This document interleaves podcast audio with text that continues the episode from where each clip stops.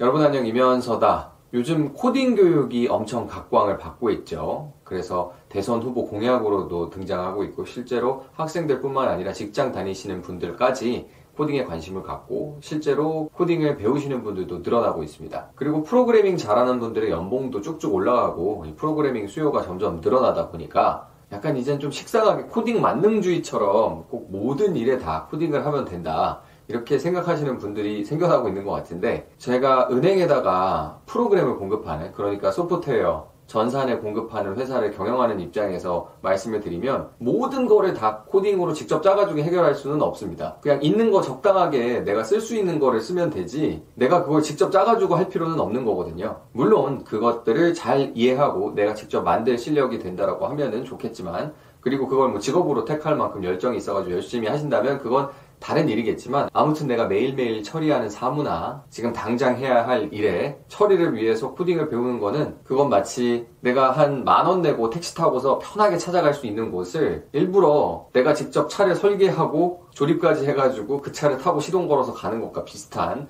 번거로운 느낌을 주기도 합니다. 아무리 그리고 코딩 한 글자 할 줄 모르는 문돌이더라도 지금 있는 tool만 가지고서도 훨씬 내 업무를 편하게 윤택하게 만들고 빠르고 효율적으로 만들어줄 수 있는 방법은 있거든요. 단순히만 생각해봐도 우리 엑셀이나 구글 스프레드시트보다 더 훌륭한 소프트웨어를 직접 만들어서 작동시키는 거는 정말 정말 어려운 일입니다. 그, 근데 이렇게 지금 이미 나와 있는 훌륭한 소프트웨어들을 이용하고 처리할 때 항상 유념해야 될 것이 있습니다. 이거 한 가지만 내 마음속에서 잊어버리지 않고 신경 쓰고 있으면은 업무의 확장성, 효율성 모두 증가할 수 있습니다. 바로 어떤 데이터든지 컴퓨터가 알아들을 수 있게 해야 된다. 컴퓨터가 알아들을 수 있는 방식으로 인풋이 돼야 되고 처리가 돼야 된다라는 것을 기억하는 점입니다. 조금 막연하기 때문에 제가 예를 들어서 간단히만 설명드리면 똑같이 엑셀이라는 프로그램을 쓰더라도 그거를 사람들이 활용하는 방식은 각기 굉장히 다르거든요. 근데 제가 업무를 하면서 항상 엑셀이나 구글 스프레드시트 같은 스프레드시트 tool로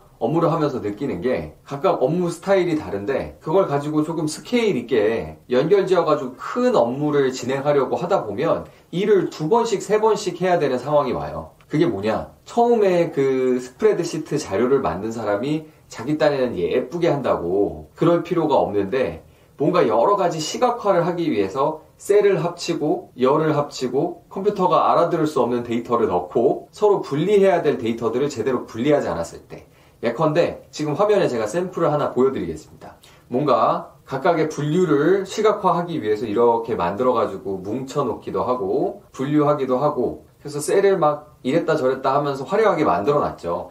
아, 이게 아저씨들이 보기에는 눈에 편할 수는 있어도 여기에서 뭔가 확장적으로 많은 데이터를 연결지어서 처리하기에는 굉장히 부적절한 형태입니다. 뭐냐면 이렇게 우리 눈에는 셀이 합쳐가지고 네모네모 칸으로 예쁘게 잘 정리되어 있는 것처럼 보여도 이거를 다른 데이터와 맞물려서 처리하게 하고 뭔가 기계적으로 연결지어가지고 데이터 processing 하기에는 이 뭉쳐있는 셀들, 병합되어 있는 셀들에 대한 정보를 컴퓨터가 인간이 의도한 바대로 알아들을 수가 없기 때문에 그래요. 그래서 데이터는 각각의 행과 열에 기준에 맞춰서 탁탁탁탁 차곡차곡 들어가고 그리고 거기 안에 인풋되어 있는 그 필드의 값 역시 컴퓨터가 알아들을 수 있는 방식으로 균질하게 규격화돼서 제공이 돼야 된다는 것이죠. 예컨대 이렇게 생긴 이 표가 있다고 하면 굳이 그렇게 하지 말고 차곡차곡 기준에 따라서 나눠주고 우리가 의도했던 그 시각화하고자 했던 그 부분을 이렇게 따로 열이나 행을 만들어서 구분을 해주고 표시를 해주고 코디파이 해주는 것이 훨씬 더 효율적인 방법입니다.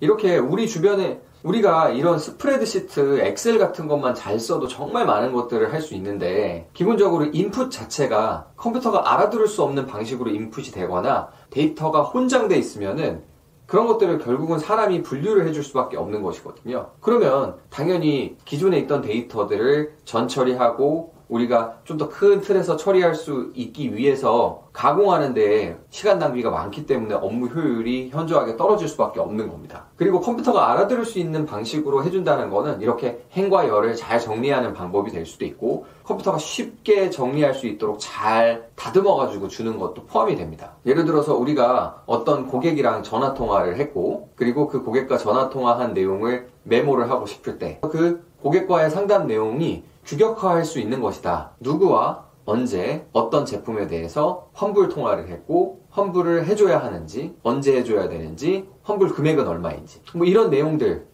를 계속해서 주고받는 고객 응대 경험이 있다라고 하면 각각 방금 말씀드렸던 누구, 언제, 제품은 뭔지, 환불 금액은 얼마인지, 며칠 있다 환불해줘야 되는지 이런 데이터들을 내가 그냥 누구누구와 통화를 했고 누구누구는 얼마에 환불을 해주기로 했음 이렇게 적는 것보다 컴퓨터가 알아들을 수 있도록 데이터를 분리하고 정리해서 향후에 그것들을 활용하고 더 적극적으로 응용하는데 필수적인 과정이라는 거죠. 물론 한꺼번에 모아놨다가 나중에 다 처리하는 것도 방법일 것이고 후에도 수습하거나 적용할 수 있는 방법이 없는 건 아닙니다만 처음에 최초의 데이터가 인풋이 될때 예쁘게 잘 정리돼서 들어가는 것이 가장 효율적인 방법입니다. 그리고 그 인풋을 제대로 해줄 수 있는 그 DNA를 갖춘 조직이 더 효율적인 결과를 만들어낼 수밖에 없고요. 그래서 제가 아까 보여드렸던 그 엑셀처럼 누구의 눈에는 예쁘게 잘 정리된 걸 수도 있는데 다시 한번 생각해보고 우리가 데이터 관점에서 살펴보면 결국엔 컴퓨터가 알아듣게 하려면 한 번 더 일을 해야 되기 때문에 비효율적일 수도 있다는 것을 항상 염두에 두고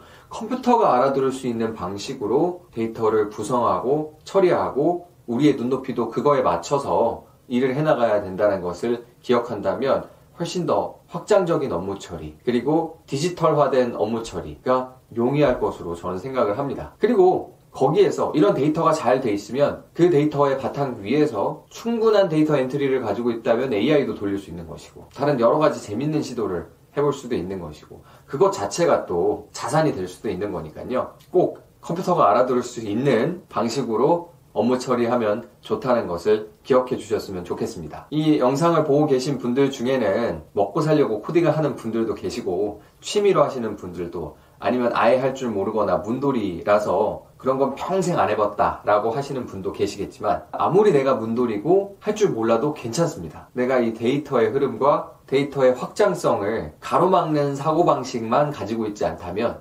그것만으로도 충분한 경쟁력이 생길 거라고 저는 믿습니다. 대략적으로 제가 실무에서 겪어보니까 그 정도의 센스만 갖고 있어도 충분히 좋은 출발점입니다. 뿅!